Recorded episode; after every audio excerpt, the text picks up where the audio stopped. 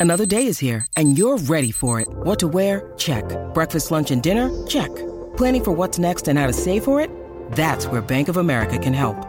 For your financial to-dos, Bank of America has experts ready to help get you closer to your goals. Get started at one of our local financial centers or 24-7 in our mobile banking app. Find a location near you at bankofamerica.com slash talk to us. What would you like the power to do? Mobile banking requires downloading the app and is only available for select devices. Message and data rates may apply. Bank of America and a member FDIC. When you need mealtime inspiration, it's worth shopping Kroger, where you'll find over 30,000 mouthwatering choices that excite your inner foodie. And no matter what tasty choice you make, you'll enjoy our everyday low prices, plus extra ways to save, like digital coupons worth over $600 each week. You can also save up to $1 off per gallon at the pump with fuel points. More savings and more inspiring flavors make shopping Kroger worth it every time. Kroger, fresh for everyone. Fuel restrictions apply.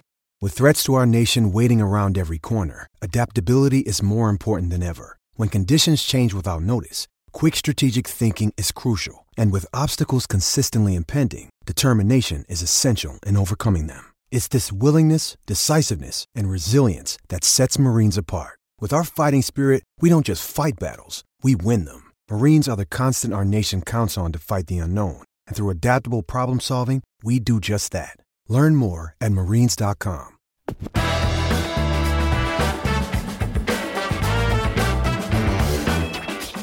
It's time for Cover 2 Broncos. Just a couple dudes breaking down scheme, film, and the numbers. Now, your host, Joe Rowles. Welcome back to another episode of Cover 2 Broncos. I am Joe Rowles, and today I'm excited. I am like genuinely really excited for this conversation. Uh, obviously, it's Broncos Ravens week, and there was nobody else I would have wanted to have on the show other than Spencer Schultz. Um, if you do not follow him on Twitter, uh, go do it. He is a published scout. He writes and talks about the Ravens for Baltimore Beatdown, and he is on Twitter at Ravens for Dummies. Um, exactly like it sounds, except the four is a number. So go follow him. Um, and after you go follow him, keep listening. Uh, so yeah, excited to have you, man.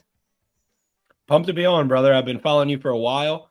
Uh, before we just came on and went live. We are talking about hey, hey, you know, Broncos, Ravens, two teams that kind of have some similarities in ways, kind of the the classiness of the organizations and the way that they've operated at a successful level for a long time. And I've I've always uh, enjoyed the Broncos. I enjoy following you on Twitter, and I think Mile High Report is great. I I peruse there occasionally.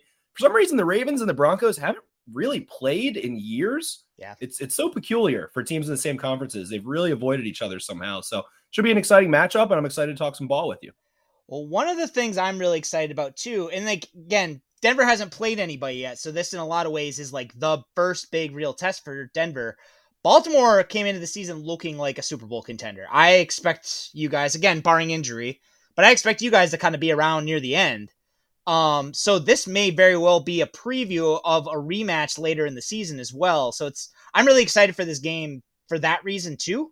Um, and obviously, hopefully, injuries don't kind of derail either one of their seasons because I know both teams are kind of coming into this in kind of a rough, rough situation. Denver, um, and again, listeners, you guys probably know this, but just you know, in case you don't, as as we're recording this, both of the Broncos starting guards are questionable for this week. Uh, Dalton Risner, I would think, is more likely to play, um, but I might be wrong. He showed up at practice today. Graham Glasgow wasn't even at practice uh, and he missed two weeks ago with a heart issue. Last week, he ended up having what looked like a, a foot injury. Uh, but I know the Ravens, I mean, you guys lost Marcus Peters. Uh, I know you guys just got Rashod Bateman back and uh, Miles Boykin back. Uh, I don't know. It doesn't. Those are the kind of the names that, like, first off top of my head. But also, you guys had a COVID thing going on with Detroit. Um, you guys actually have, I think, the most players on injured reserve of any team in football right now and some of those guys are depth guys, but like some of those guys are definitely not depth guys. Um, so kind of, is, is there anybody that like is coming back that you know of as of right now? I guess not just to kind of start off there. Well, last week, as you mentioned, there was a COVID flare up, so to speak, and the Ravens were without Brandon Williams. Obviously, they're starting nose guard, longtime nose guard, who was at one point the highest paid nose guard in NFL history. Uh, he he still is up there pretty high, and they were also without Justin Houston, who was sort of a, a really trying to think of the right phrase. He was a really confident signing. He he instilled a lot of confidence into a young outside linebackers room that had lost Matt Judon, Yannick Ngakoue. He performed really well over the first two games, so he wasn't able to go last week. Uh, they also were without Justin Madubuike, who I had a really high grade on coming out in out of Texas A&M, and he worked his way after injury in his rookie year in 2020 into a pretty good rotation later in the year. Outstanding zone run concept defender, uh, a really strong interior pass rusher. So someone that they miss a lot. So they they were without some pretty big names uh, in terms of of guys that they needed. They also have been without Derek Wolfe, who obviously you guys are very familiar with, an outstanding run defender who is so darn good at setting up his teammates using uh, his his physical prowess and hand placement to free up rush lanes for other teammates. We watched him do it for Von Von Miller for years. He did it last year quite a bit, and we haven't been able to see him yet. So uh, really, they've been without quite a few guys up front defensively, and luckily for the Ravens, they're getting back. We're not sure about Wolfe yet. I believe he still hasn't practiced, but Williams, Madubuike, and Houston, the one who's escaping uh, Williams. So okay. they'll they'll or Houston. There we go. So they'll they'll be in a, a, much better place than they were defensively last week. They are also without Ronnie Stanley, mm-hmm. who has reached a really peculiar sort of uh, fork in the road. It feels like he suffered a really devastating injury. T.J. Watt dives at Lamar Jackson last year. I believe it was week seven or eight, and misses, rolls into Ronnie Stanley's ankle, dislocates it, fractures it, and everything in between. So he he comes back and plays uh, the fi- you know practices the first or the final like three weeks of training camp, then comes out against the Las Vegas Raiders. He doesn't look like the Ronnie Stanley that uh, played an All Pro level and, and, got himself a hundred million dollar contract. So apparently he's been in a lot of pain uh, or was in a lot of pain as a result of playing. So he's been kind of weighing his options whether he needs a cleanup surgery or whether he needs rehab or or what it's going to be. So they're without him as well. And then Nick Boyle, who's arguably the best blocking tight end in the NFL. So still without a couple guys, but getting some back. Yeah, and the stuff with the defense I think is particularly important for this matchup too, because it's it's easy to kind of fall asleep on the COVID list guys because you, you, hear about them when they go on the list, but usually, unless you're following really closely, you don't always hear when they come back. So that was one of those things too where I was kind of wondering. So, um, and I know Houston shows up a lot in the first two games. Like I I just finished the Detroit game this like this morning, um, and it's a noticeable absence for sure, um, because he definitely like he takes the blocking scheme has to account for him um, which ends up helping a lot of other players, guys. So that's it's a big thing, and that's one of the reasons why I think the defensive numbers really don't do you guys justice. I and again, I don't know if you know this, Spencer, but I don't necessarily keep up with like yards per game, all that stuff, because I think your opponent matters. Granted, this early in the season, uh, I keep up with Football Outsiders stuff, and DVOA doesn't do opponent adjustments yet. But the the numbers have kind of painted a picture like the Ravens are really struggling defensively but it doesn't account for the fact, first of all, you guys have played the Chiefs. And first of all, the game plan that the Ravens use against the Chiefs is much different than what you see in the other two games. Like you guys are definitely playing with more two two high safeties. Obviously, you know, obviously why. Um, but then also the fact that against Detroit, a m- much weaker team, you guys were missing a lot of key players. Yeah, absolutely. And I'm not going to sit here and tell, tell you the Ravens have had great defensive performances. Wink Martindale has gone to press conferences and he's put it in in one of the most common coach speak terms that there is, and he says it very eloquently. We haven't put together four quarters yet. So the first game, Las Vegas, crazy game, you know, in front of crowd for the first time in Allegiant Stadium, and they kind of stalemate the Raiders for three quarters, and then all hell breaks loose. Derek Carr starts, you know, throwing up some prayers downfield receivers start to you know wear down the Ravens defense. They they kind of had to adjust their game plan. All of a sudden, they're without Marcus Peters about three four days before the game, which you know throws things off. Jimmy Smith also hurt, so they're without their two kind of calm veteran presences on the back end. Tavon Young coming back. He's missed three out of the last four seasons with injury, so that was his first game back. He's trying to cover Hunter Renfrow. You know, they they started recognizing, hey, Hunter Renfrow is getting loose. So uh, they they didn't finish well. They they were you know blown out basically in the fourth quarter. The Raiders barrage them, then they move on to the Kansas City game, and they exactly went a- away from their philosophical foundation of blitzing, of using creeper blitzes, simulating pressure, you know, moving, scheming, you know, trying to trying to do the whole who's going to come, who's not, you know, the quote unquote exotic blitz scheme everybody loves to say. So they threw that in the garbage can. They said we've tried that, you know, it worked Mahomes rookie year. which I think people forget about. They really stifled him. He threw up a really horrible interception that there was no chief around out of confusion. And he ends up, you know, making a miraculous play that Broncos fans probably don't remember, but Ravens fans do. It was him rolling across his body on fourth and nine, throwing up a prayer. Eric Weddle kind of loses the ball, and then Tyreek Hill goes and grabs it. The Chiefs end up winning in overtime. Fast forward last year, Chiefs kind of just give it to them. And so they said, hey, we're not going to blitz this guy anymore. We're going to keep everything in front of us. Uh, they do let up one deep touchdown on an unreal throw from an unreal thrower in Patrick Mahomes. And then they they kind of stifled them on third down and in the fourth quarter. So they kind of had the exact opposite game script uh, against the Raiders. They get beat up over the first two quarters really badly and let up a touchdown early in the third quarter. Then they end up going uh, holding the Chiefs to one for six on third down overall and getting out of that game with a win. They force a fumble at the end there. And then last week in Detroit, I thought Detroit just had a really good game plan for what they have. They used their running backs. They use, you know, TJ Hockenson, the Ravens took away. So they started throwing the ball to their backs. D'Andre Swift showcased what the Ravens' issue defensively is right now, and with a lot of their young defenders, and it's missed tackles. And hmm. it's, you know, a lot of Ravens fans right now are very down on guys like Patrick Queen, Tyus Bowser, and some other players.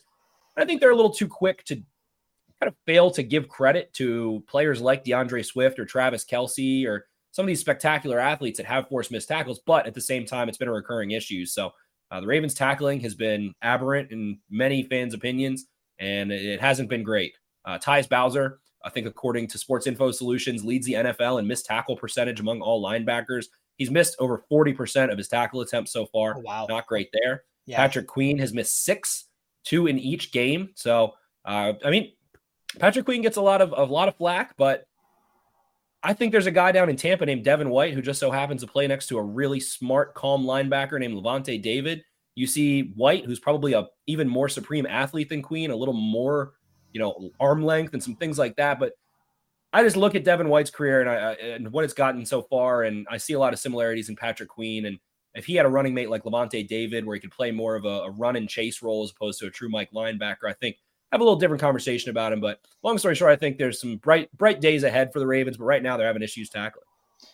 And I'm glad we kind of got to Queen too, because Queen is one of those interesting players in that the Broncos actually tried to trade ahead of you guys to get Queen uh, the year that he came out. And then obviously it didn't happen. And then the Titans ended up taking Isaiah Wilson.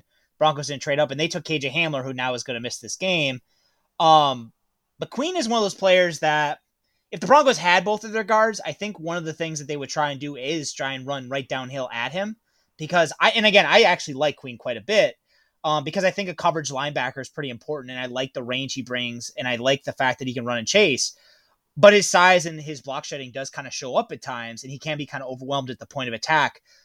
But the fact that the Broncos may very well be starting Netane Muti in his third start, and Quinn Meinerz his first start, 26th play when the when game starts, um, kind of puts that a little bit on the back burner in my mind, just because I think the Broncos, if they have the both those guards in, they're gonna almost have to protect them as much as they can. It's, um, I, and again, tell me if you disagree. I think if that is the case, and honestly, regardless, I think Martindale is going to almost definitely bring a game plan that looks more similar to what he did against Detroit than obviously what he did against Kansas City. Like this is the Broncos have been running a lot of heavier sets. Um, so we're going to probably see a lot of three four, um, maybe even some bear stuff.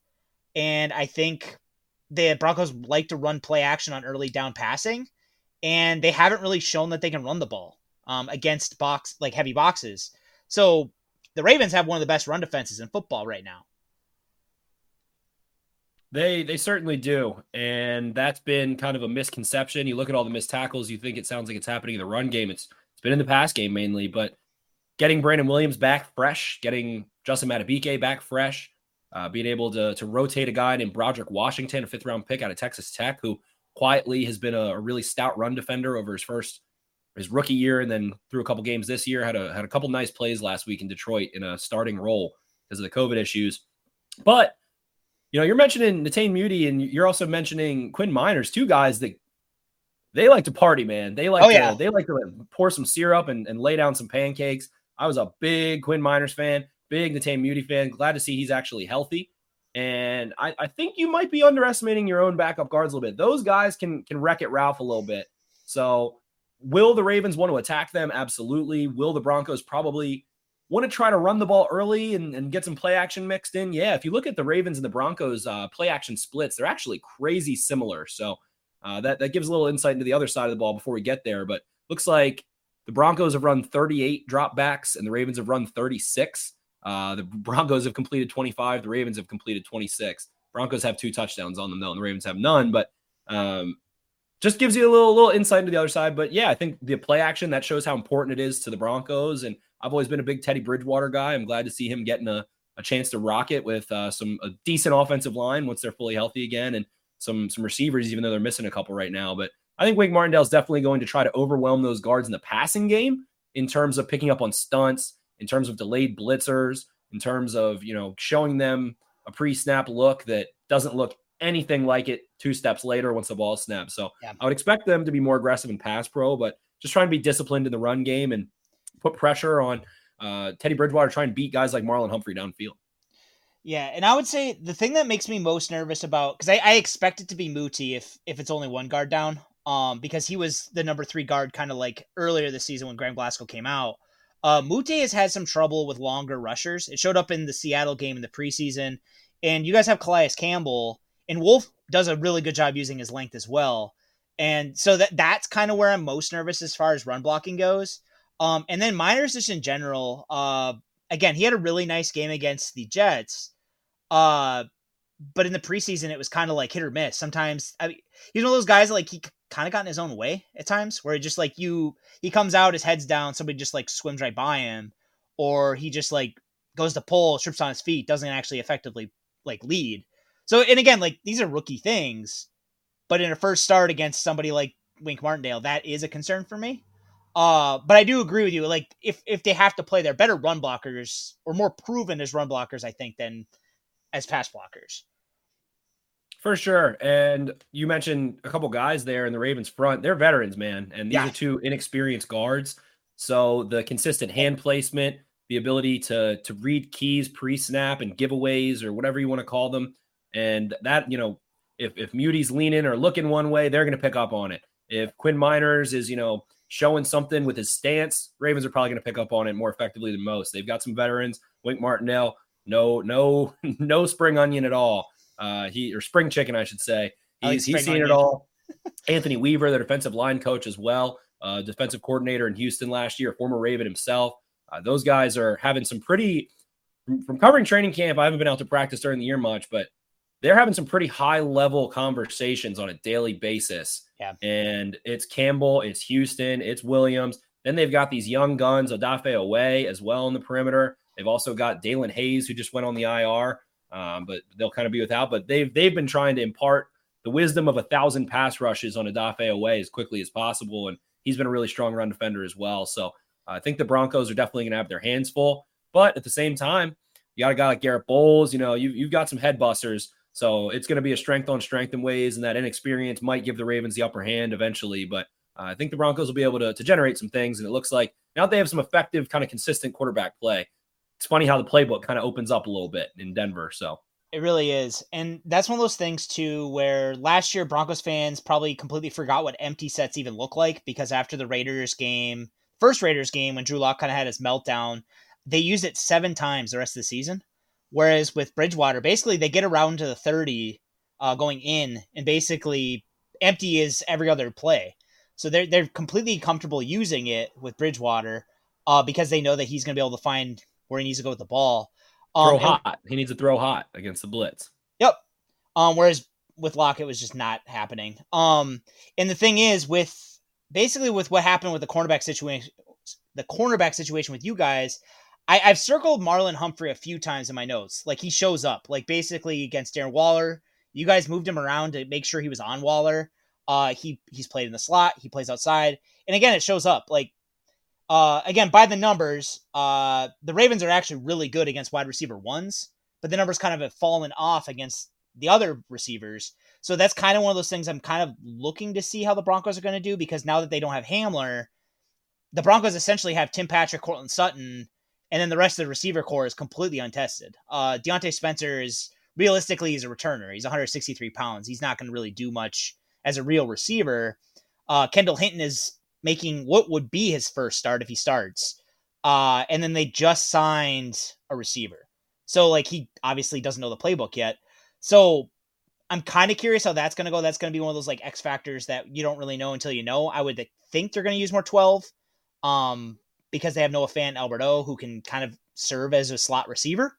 Uh, they also have Eric Saubert, who probably one of the better tight end threes in the league, maybe the best tight end three in the league. Um, so I could definitely see that. And but the problem is at that point, then you're you're going strength on strength again because the Ravens, like outside of their cornerback room, are pretty stout. Um, I think Malik Harrison could be a mismatch for Noah Fant or Albert O. But other than that, like you guys have personnel. Um, I, I, I didn't ask you, I forgot, but DeShon Elliott, he I know he got hurt in Detroit and he was questionable at for at one point, but it looks like he's good to go based on what he's I've been seen. banged up. He had a concussion in Kansas City, Yeah. and then he kind of just pulled. It looked like it was a quad injury. It was listed as a thigh injury, and you can see it on tape. He just kind of starts to slow down a little bit, taps himself on the helmet, takes himself out of the game. So uh, he's a he's a bad man, and he's if he's if he's in the questionable category, means he's probably going to try to go. But in terms of covering tight ends, he's he's really more of their free safety. Yeah. They do move him around. They do some dime stuff. They do some interesting things, but a lot more in the tight ends is Chuck Clark, who's had a really strong year and is quietly one of the most, cons- I would say, you know, maybe not the most talented necessarily or the best, but he's definitely one of the most consistent safeties in the NFL and has done a good job on tight ends in the past. But I think you're spot on, Joe. If I've got Albert O and I've got Noah Fant, it looks like they've got a real plan for Albert O. Alberto. I'm assuming they like where he's at with his playbook and everything, with his usage and how they've kind of used him in the red zone a little bit and in the goal to go a little bit as well. So I definitely think 12, 22 personnel, things like that are going to be in the cards. And uh, that's that's a script you want to have against the Ravens. That's, you know, kind of the analytics guys don't love these conversations, but when you're playing the Ravens, especially at home in Mile High, guess what you want to do? You want to be able to run the ball. You want to be able to sustain some drives. You want to be able to take the wind out of their offense because if you let that offense get into a rhythm, they can start putting up points in a hurry. Uh, but they do have a good, you know, reliable defense in Denver that is one of the best, if not the best in the league. And uh, it's it's going to be an interesting game of chess to see how that personnel usage pans out and what they're going to try to do. But definitely, Broncos' offense is limited as the Ravens' defense is more at full strength than it has been, and then uh, kind of vice versa on the other side of the football. So it's it's going to be an interesting chess match to say the least. But I think a very competent quarterback in Teddy Bridgewater is going to be able to diagnose some nonsense, take some takes lose some battles to win some wars and things of that nature, especially on early downs. And kind of the last chess piece that I want to just kind of, and you mentioned him once before, but I want to kind of circle back to before we kind of move to the offense, just because I, I, I do think that this is somebody that people are sleeping on in Broncos country. Tyus Bowser. Uh, the Ravens re-signed him instead of Judon or Yannick in the offseason. And kind of a lot of people kind of kind of raised an eyebrow at it, but I understood it because he's really good in coverage. And he's also really versatile. Um, maybe not the best pure pass rusher, but he's good on games. He's a good edge setter. And again, like probably the best edge rusher in coverage that I've seen uh this year. Um, and they use him kind of all over. Like in the Detroit game, he was rushing over the uh the center. I saw him rushing as a three technique at one point. He plays on the edge. Um, so again, this is one of those situations where if the Broncos are using ex- inexperienced guards, that's a big concern for me. Just because Certainly. yeah, go ahead. Sorry. Yeah, certainly. Tyus Bowser, like I said, he struggled. My concern, I actually tweeted on August 30th. I said the only concern I have about Tyus Bowser in a full time role is open field tackling. I already talked about that, so I don't need Yeah. to. But in the Ravens defense, and I like to point to two other defenses, and they kind of have this interchangeable thing where free agents end up going between each other. It's Brian Flores' defense in Miami, Bill Belichick's defense in New England, and Wink Martindale's defense in Baltimore. They ask what I call, call the trifecta. They ask you to be a three pointed outside linebacker to set the edge, to be able to bluff and drop back, and to also have enough pass rushing prowess. And it might not be, you know, stringing together a, a club into a swipe, into a swim, or some some sort of elaborate, but to be able to consistently hammer tight ends in pass blocking and also be able to win with athleticism against tackles and just kind of use one move and go for it and stay in your rush lane. And Tyus Bowser does all those things really well. I agree. I think he really is the best coverage kind of edge player in that category in the NFL. He has incredible feet, change of direction skill. His balance is really strong. His ability to click and close and break on balls. We've seen him pick off Baker Mayfield a couple times. We've seen him, you know, he, he actually has had some spectacular games against the Browns for whatever reason, but strapping up Kareem Hunt, who's a hell of a route runner in the slot. uh, you know, crossing his face, knocking some balls away. He has, uh, I think the EPA against him in coverage is over the last three years is like a minus 22.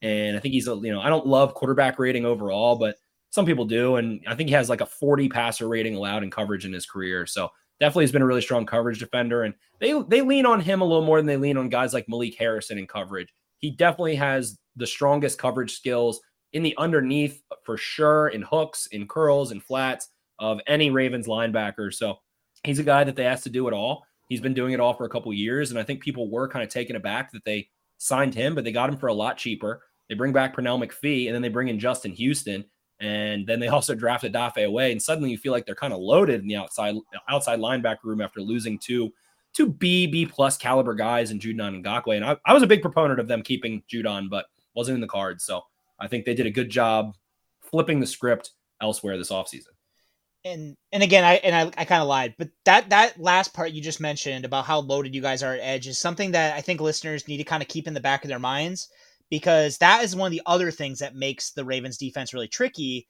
is that they're not necessarily like quote unquote like traditional in terms of their personnel usage where like with the broncos you're going to see probably a 3-4 when they go to nickel they're going to be a 2-4-5 and then if they go to dime it'll be a 2 uh, one backer two edge rushers and six dbs with the Ravens, there's times you're going to see three defensive linemen, you're going to see two, you're going to see one, you're going to see extra linebackers, you're going to see extra edge rushers at times. They will blitz safeties, they will blitz corners. And again, I'm not trying to do, you know, the, the trope of the wink exotic blitzes, but like he does he is kind of like in the Pees school of like if they're on the field, I might send them.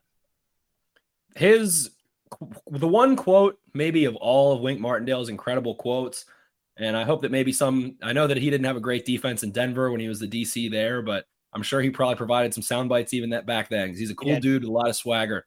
And he looked a reporter straight in the eye last year when they asked, you know, what what he thinks about kind of positionless defense and people talking about it. And he said, when we get off the bus, all 11 guys are going to blitz. He truly subscribes to positionless football. They have a lot of similar bodies and some are bigger, some are smaller. But you look at the skill sets between DeShon Elliott, Chuck Clark, Patrick Queen, Tyus Bowser. They kind of all move somewhat similarly. They kind of all rotate through the defensive front in various ways. Some of them will crash. You know, he'll use safeties to occupy uh, uh two an offensive lineman and a, a running back in pass pro so that he can have a defensive end loop in. So they want to use as many combinations of unique things in terms of stunts, in terms of creepers, in terms of simulating pressure, overloading one side. They just want to trick the quarterback's eyes.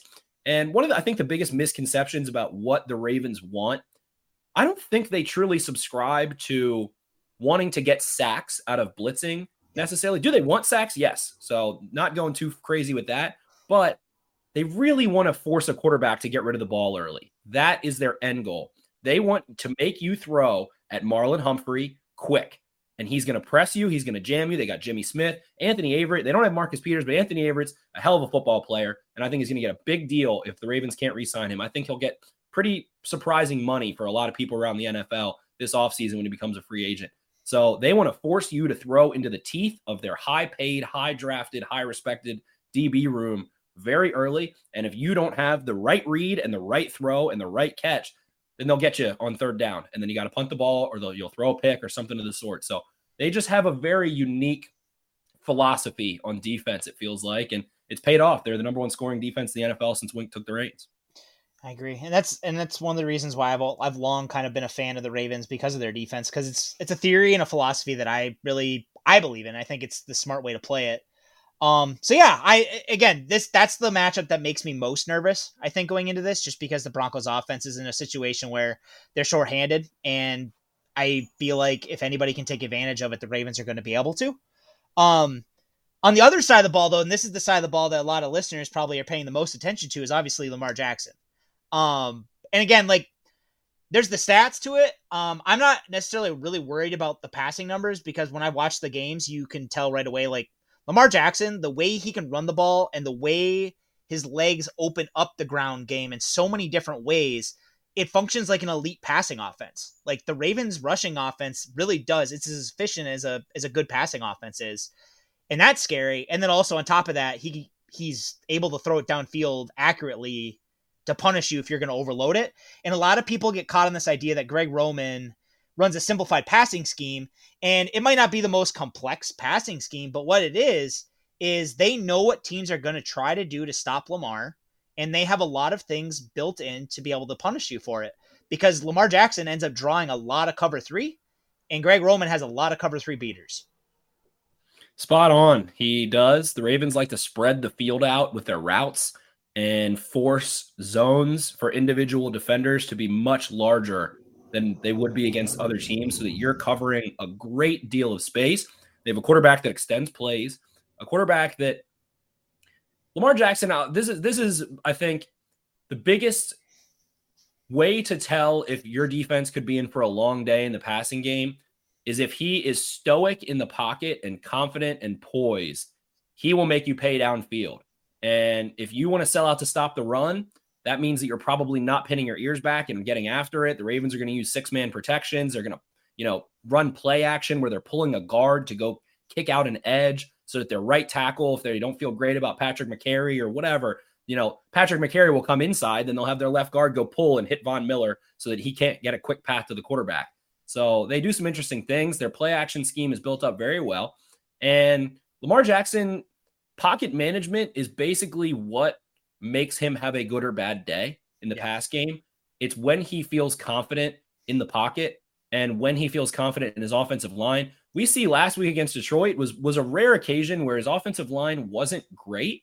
Uh, they were okay. They definitely lost quite a few reps, but some once he gets into a rhythm in terms of feeling comfy in the pocket, he will make blitzers, he'll make pass rushers miss without looking at them, and then he'll step up and flick his wrist. The ball cuts through the air, and he'll make you pay downfield. The problem is the Ravens, again, it's like Wink Martindale says they can't play four quarters on defense. It's like they've had this issue, especially with Hollywood Brown, who is getting kind of ripped apart right now for having a the worst game of his career. To your point with Lamar, that was one of those things that jumped out at me in the Detroit game, probably more than the first two. Is there's times where there's bodies around his feet and he just kind of like dances over somebody and it, it looks so effortless because his eyes are downfield. He's not even looking at them and he just kind of like steps and all of a sudden he's he's still alive. And the, the problem with Lamar is when that happens, if you have two edge, like if, if Von Miller misses and ends up on the ground, all of a sudden you don't have Von Miller and he either can pass or he could just scramble around and Von Miller's not in pursuit anymore either. So it against Malik Reed, that is definitely a huge concern of mine. Um, there and again, I, I don't know how these narratives happen. Sometimes it's just Twitter, but the idea that Malik Reed's been healthy, you know, this whole time and Bradley Chubb's been hurt so a lot of fans are starting to get this idea that Malik Reed's better than Bradley Chubb. And again, I love Malik Reed. He was a player that I, I called him the Phillip Lindsay of this year, the year he came out, because I knew he was going to probably be pretty good. And he has been. But that said, he has limitations that I think a lot of fans kind of overlook because you look at the numbers and the Ravens are one of those teams that are going to be able to exploit it. First of all, like this is, you know, beyond the point, but like he doesn't have the same kind of play strength Bradley Chubb has and against a gap schemes that really shows up because he can get overwhelmed by double teams. He can get blocked in. Um, and it just it, it, it showed up against Buffalo the last two years. I expect it to probably be a thing against Baltimore because Baltimore runs one of, one of the better power schemes in football. Um, but beyond that, um, he's had issues keeping his contain. Uh, it's been better this year, but that that did show up against Josh Allen both times the Broncos have played them in recent years. So that is a huge concern for me is Malik Reed against Lamar. For sure. And I, I, believe Josey Jewell is questionable as well, if I'm not he's mistaken. Out. No, he's out. Uh, he's it's out. Ju- Justin Strnad will be making his second start. Um, Wake Forest, correct? Justin Strnad. Wake Forest, yep. Um, and he, again, he looked really good last week uh, against the Jets. Uh, but again, the Jets are not the Ravens. Um, but yeah, he looked like a good run defender. Looks comfortable in space. Definitely fl- more fluid than his athletic profile kind of like hints at. Um, he's had missed tackles in the passing game both games the last two weeks. So again, that is a big concern against Lamar Jackson and the running game that the Ravens are going to run. So that is, I think the Ravens offense is going to test the Broncos depth players unlike anything that they've seen to this point. Uh, Justin Strnad, Malik Reed, and then uh, Patrick Surtain. Um, honestly, um, and I, and again, I think Surtain's, I think Sertan is up to it. Um, I do wonder about it just because he's this is going to be a test, and it's a quarter. It's the best quarterback he's faced so far in the NFL for sure. Yeah, and targeting a player in the run game, the Ravens are able to kind of navigate. They have so, such a wide variety of concepts that they can target perimeter players and force them to be guys that come up and make plays in the run game. So attacking some inexperienced players and an inside linebacker that doesn't have a ton of experience as well, Surtain as well. Um, it's it's going to be interesting to see. The X factor for me on the Broncos defense is going to be AJ Alexander Johnson. He is a madman. He will come downhill. He will fill. He will chase. He has the explosive athleticism.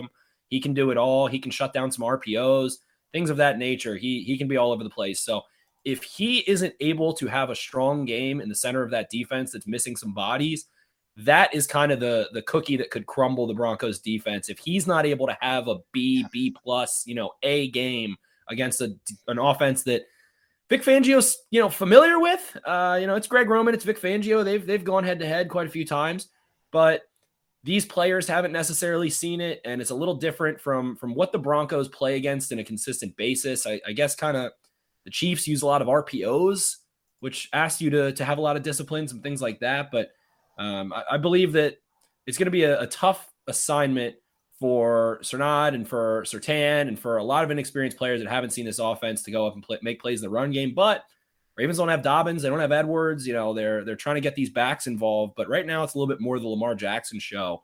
Uh, they do like Ty'Son Williams a lot. I like Ty'Son Williams a lot.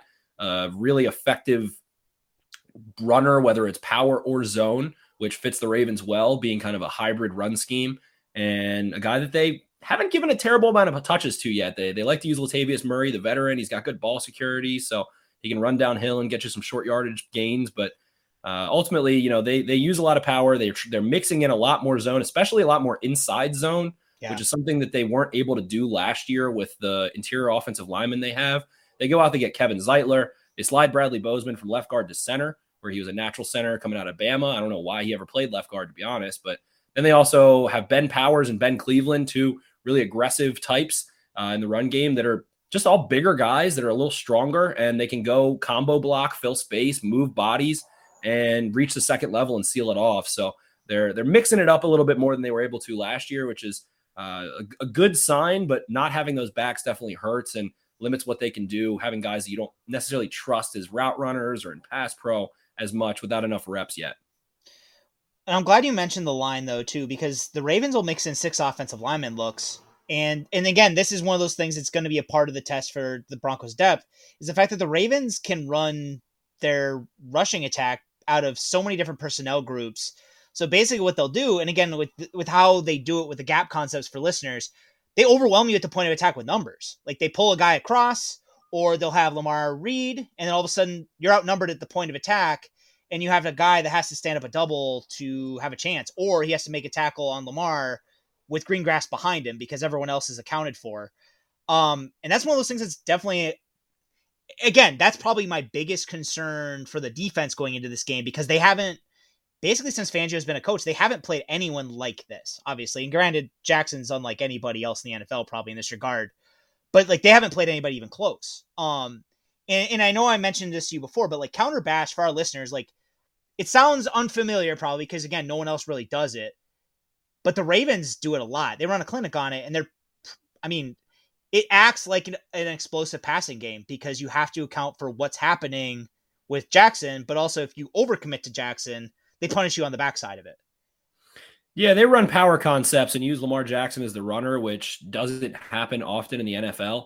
They also run veer, but counter bash is just a play that makes your eyes tell lies as a defender. It is essentially a, a lose lose where the best case scenario is that a running back has the ball and a little bit of an advantage angle wise, one on one with the defender on the perimeter is probably the best case, especially considering they don't have Dobbins or Edwards right now. Yeah. So it feels like they don't hand the ball off enough necessarily in those situations. But right now it's it's you know, they they're a little hesitant to really lean into Lamar early in the season to to run the ball. It feels like, especially last week. And that was kind of the Lions' game plan was to make him beat them over top, which kind of didn't do because receivers drop balls, but it depends on on what you want to do. And talking about Vic Fangio's defense is going to be two high. And the advantage of two high in the run game is that you've got two safeties that can both get to the perimeter. So you would expect the Ravens to maybe attack downhill a little bit more as opposed to the perimeter. But again, that counter bash is going to be where you pull, you know, a, a, GT pull, which could be the left guard and the left tackle, or it could be the center and the left tackle. Usually the the GT, the guard tackle. A lot of times to the right for whatever reason, the Ravens like to run it to the right. I think it's kind of some weird after effect of Marshall Yanda, which he's not there anymore, but they still run it to the right. But it basically gives Lamar Jackson a numbers advantage and a convoy versus him having a running back cross his face, and the running back is going to be one on one with the defender. So if there's any lack of discipline from that weak side edge defender that is away, or if he crashes, the running back is gone and is probably going to be six yards upfield with a one on one with the safety. Then there's also going to be the aspect where the Ravens suddenly have seven guys to coming through three gaps on the right side, which, you know, if you've got five or six, that's a damn problem.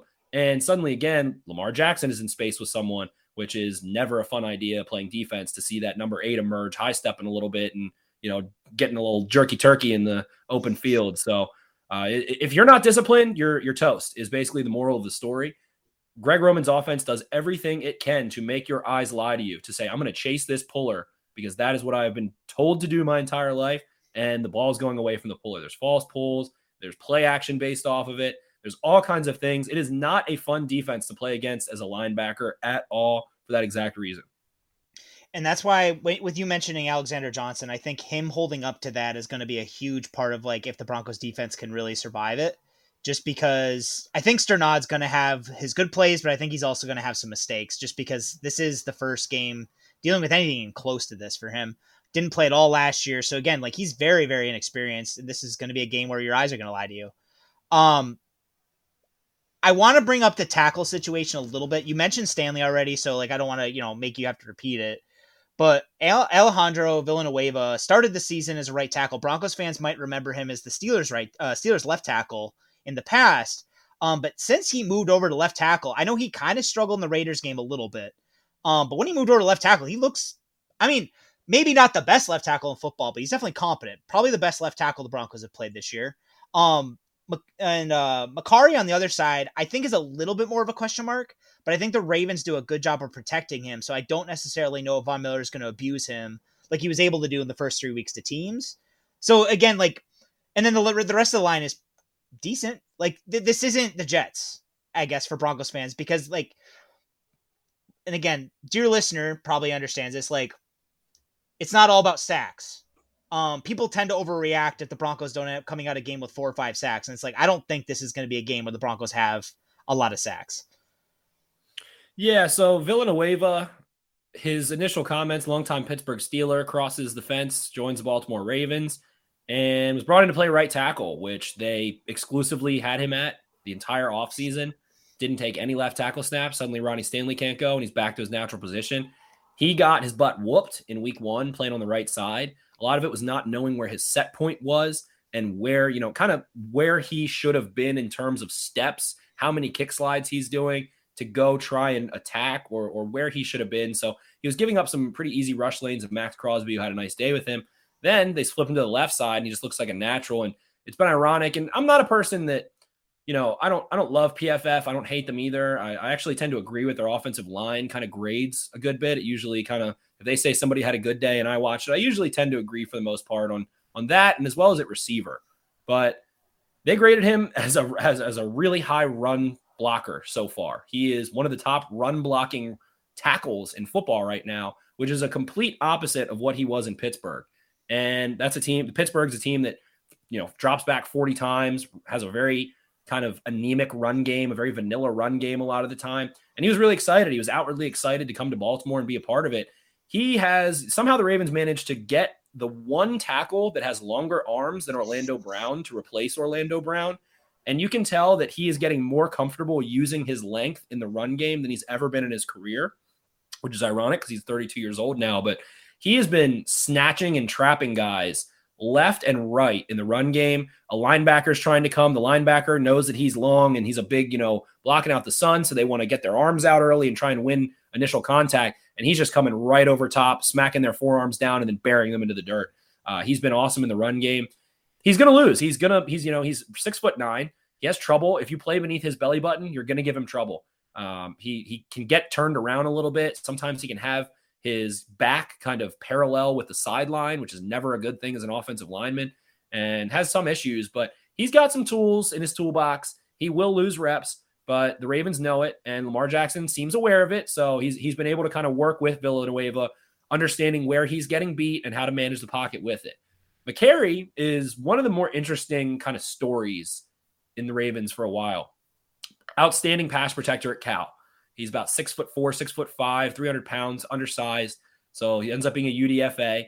Uh, very rarely let up pressure. Sacks at Cal was damn good, technically refined. He has, I think he's in the second percentile of arm length to ever come out. Oh, wow. The, yeah, to ever, his, Yeah. his, his arms are under 31 inches. Oh so wow. he has absolutely no length. So who's going to be lining up in front of him? Von Miller. Yep. And is that going to go well? No, it's not.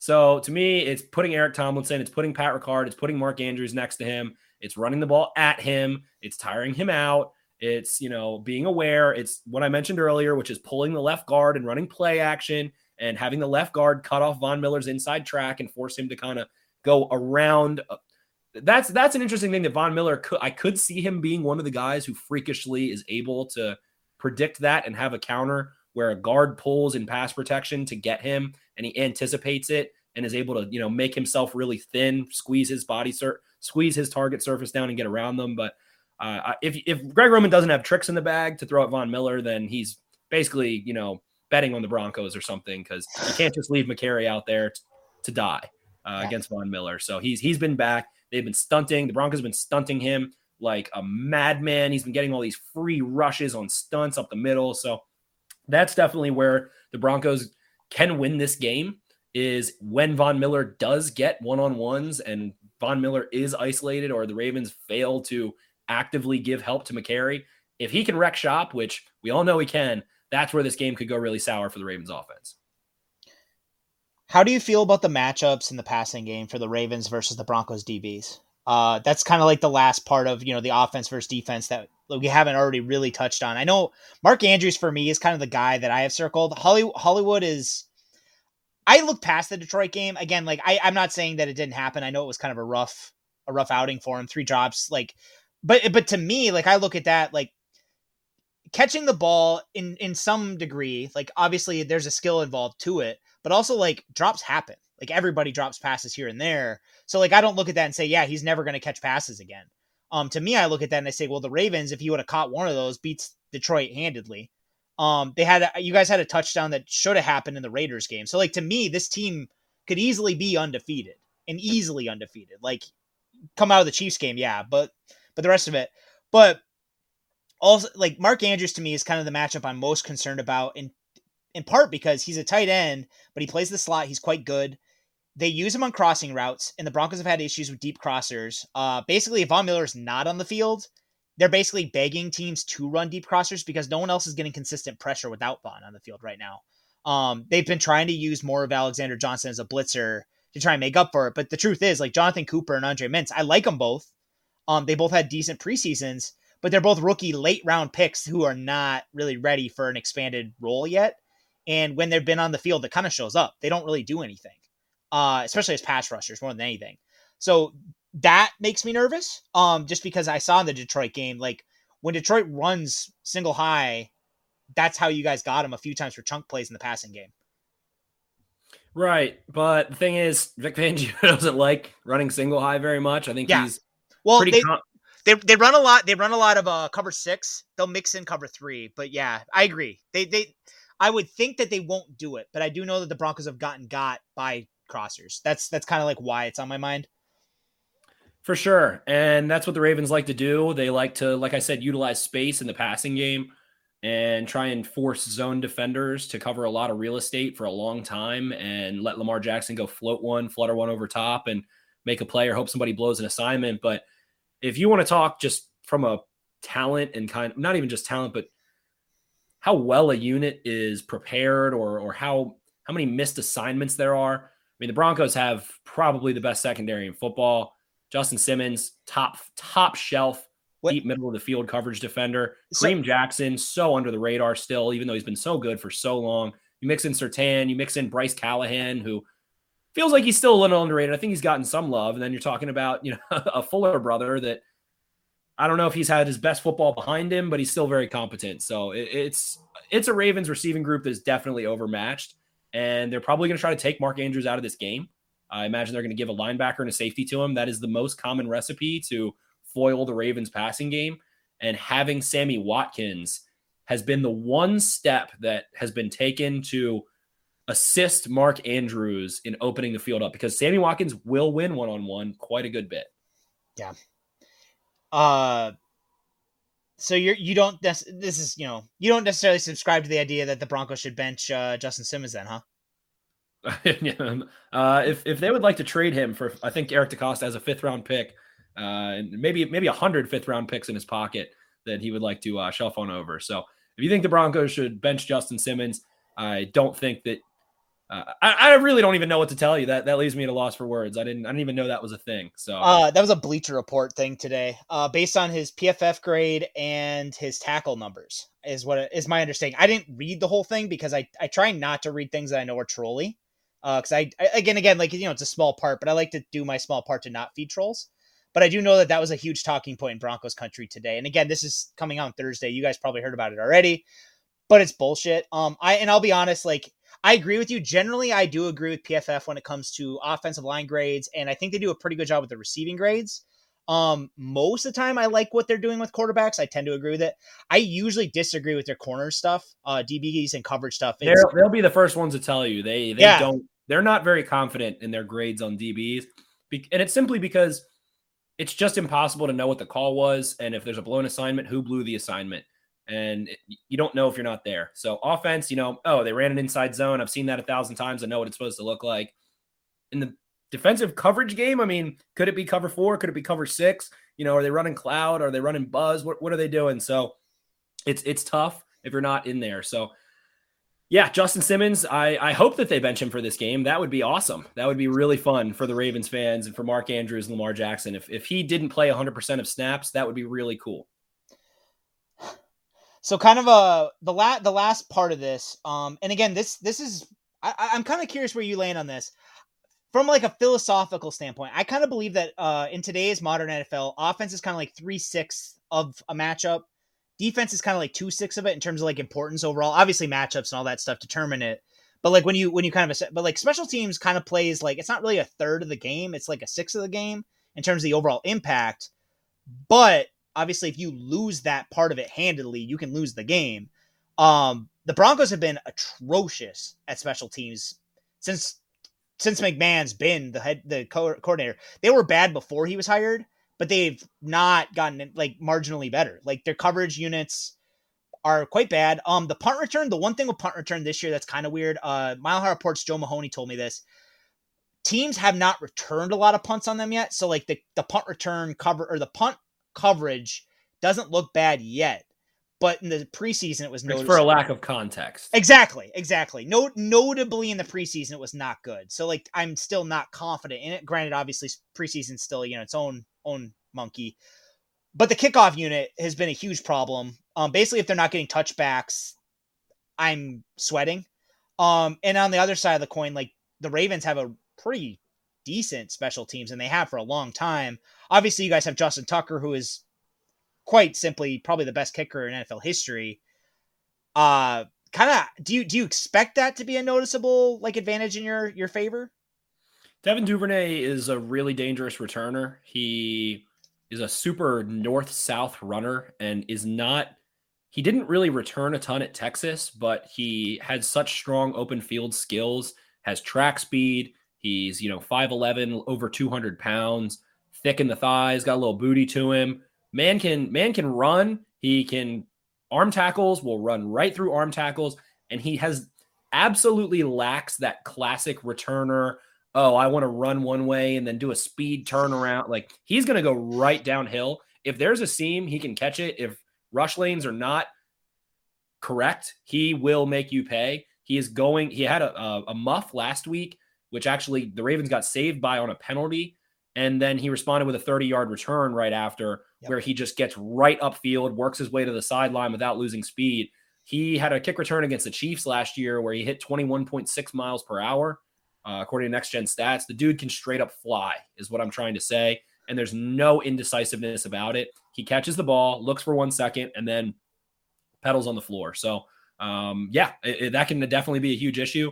The Ravens were the them and the Patriots were probably the two best special teams teams in the NFL for about two decades. Jerry Rosburg, the Ravens' longtime special uh, special teams coordinator and assistant head coach, fantastic, did a great job. Then they had Chris Horton, who played in the NFL for the Washington football team, formerly known as the Redskins. He was a Redskin when he played there, and was able to uh, be under Jerry Rosburg's wing, so to speak, for a couple of years there. So they still have a lot of the same principles. They still understand, you know, playing really sound special teams football. Uh, they they I would say there's been a little bit of a drop off, but I would say it's more because it's a lot of young players on the Ravens special teams, but they do still have Anthony Levine. They do still have, you know, a couple veteran guys, and it's guys that have been doing it for two or three years now, a little bit more than rookies and second year guys. So uh, definitely, that could definitely be an area of concern. I think Devin Duvernay is really dangerous. They've got Pat Ricard, blocking on kicks, and he will seal two guys out and create a path that so you kind of can just go follow him and some linebackers like Kristian Welch, and then they, uh, they'll they'll cave in aside, give Devin Duvernay an alley, and then he runs 21 miles an hour. Uh, you know, he he could get a speeding ticket in certain school zones. So it's uh, it's going to be fun to see. And the the best best thing about playing at home for the Broncos is they can probably kick that ball out every single time if they want to and that's my hope. Um, and then the other part of this is the Broncos actually allowed a partially blocked punt last week to the Jets. Um, and granted, the the Jets for all their issues on and as far as talent, they do have a decent special teams. But yeah, the Broncos blocking up front on punt has also been kind of problematic. And again, they may very well be missing two of their players for this one, so it, it is a concern. Um, kind of like my last question. I know I'm keeping you. Kind of the the the Broncos win if dot dot dot. Von the, Miller takes over. I think uh, if if Von Miller takes over, and if the Broncos secondary just plays a, a consistent, you know, if, I think up to their standards, the Broncos secondary plays an average game, and if Teddy Bridgewater doesn't turn the football over, I think those would be the three keys. Teddy Bridgewater playing, you know, competently, taking what the defense gives him. A lot of times that's going to be dumping the ball off the backs in, against the Ravens defense. They, they want you to check the ball down and they stink at tackling. So it's, it's a good idea. Um, and then, like I said, Von Miller, if Greg Roman does not give Patrick Mekari enough help, that will be an issue. And Broncos win. Ravens win if those three things don't happen, or Ravens win if Lamar Jackson plays with poise. I think. Uh, I think that if he has a calm game, and that if those two rookie or those two young guards mixed in with you know uh, it's Garrett Bolles and then some some solid you know right tackle plays solid, center plays solid. If the Broncos offensive line doesn't really have a isn't able to stalemate enough, and if Lamar Jackson just plays poised with confidence and uh, plays up to his standards, I think the Ravens win. But like I said, I think that the Broncos defense is is probably more talented overall. They are missing some guys, but that back end is really sharp. And Vic Fangio is is no stranger to a Greg Roman offense. So I think we're going to see a lot of chess. I think this is going to be an ugly game, and uh, you know Vegas has it close. I have it close. Same. Yeah, I think this is going to be one of those. And again, the the hot take narrative machine is going to be like if the Broncos lose this game, they're pretenders. They only beat bad teams. They're bad, and it's like no, like honestly, the Ravens are probably one. If they're not the best team in the AFC, they're one of the two or three best teams in the AFC, in my opinion. So. For sure, and, and I think the underrated part of that is like, sure, the Broncos beat up on some some teams that might not be great, but the Ravens barely squeaked out of Detroit with a win. So uh, it, it's a game of matchups. You can you can yeah. say that you know wins mean this and losses mean that, but the Ravens couldn't beat the Chiefs for a long time because the Chiefs are a bad matchup. So we haven't seen Lamar Jackson and, and this kind of style offense against Vic Fangio's defense in quite some time. Uh, these teams aren't terribly familiar. I don't think Teddy Bridgewater's ever played the Ravens. If I'm not mistaken. I don't, don't think don't think so. so. I don't think he did in Minnesota. No, I don't think he ever has. So uh, two Louisville quarterbacks. It's going to be in that that mile high rocking environment. Broncos are three and zero. Oh. That stadium gets loud as hell. And I, I really, ooh, I was close to going to this game. I love that stadium. I love the city of Denver, and I uh, wish I was able to make it out. But two pretty, you know, classic franchises right now that have had success in the AFC over the last 20, 30 years. And uh, I think it's going to be a fun one. I'm, I'm excited. I think that Wink Martindale and Vic Fangio are two of the top five defensive minds in the NFL. And uh, Teddy, Teddy Bridgewater will cover the spread and he'll keep you in games. So it's, it's going to be a fun one. Great. I'm, I can't wait to see it. Uh, again, thank you so much for joining me, guys. Again, if you do not already follow Spencer on Twitter, go do it. He is at Ravens for the number four dummies. Uh, go read his stuff at Baltimore Beatdown. Go listen to his podcast. Um, and you are a published scout. I are you doing that again this year? Uh no, I'm not. I did it with Sports Info Solutions last year. Yep, I have your book. Uh, ah, there we go. Yeah, so did it with Sports Info Solutions last year. It was it was a lot of fun. If anybody, I, I love talking about scouting. I love talking X's and O's. I love talking ball in any way, shape, or form. If anybody ever has a question or wants to learn or where to look for some resources to learn about, you know, what the hell cover six is or uh, you know, how do you defend against an option run game or anything like that? My Twitter DMs are always open. Joe, I know likewise for yourself. I, I, love your content as well. Thank you so much for having me on. And I think we're in for a really fun game. Things going to be sloppy, but I think it's going to be fun.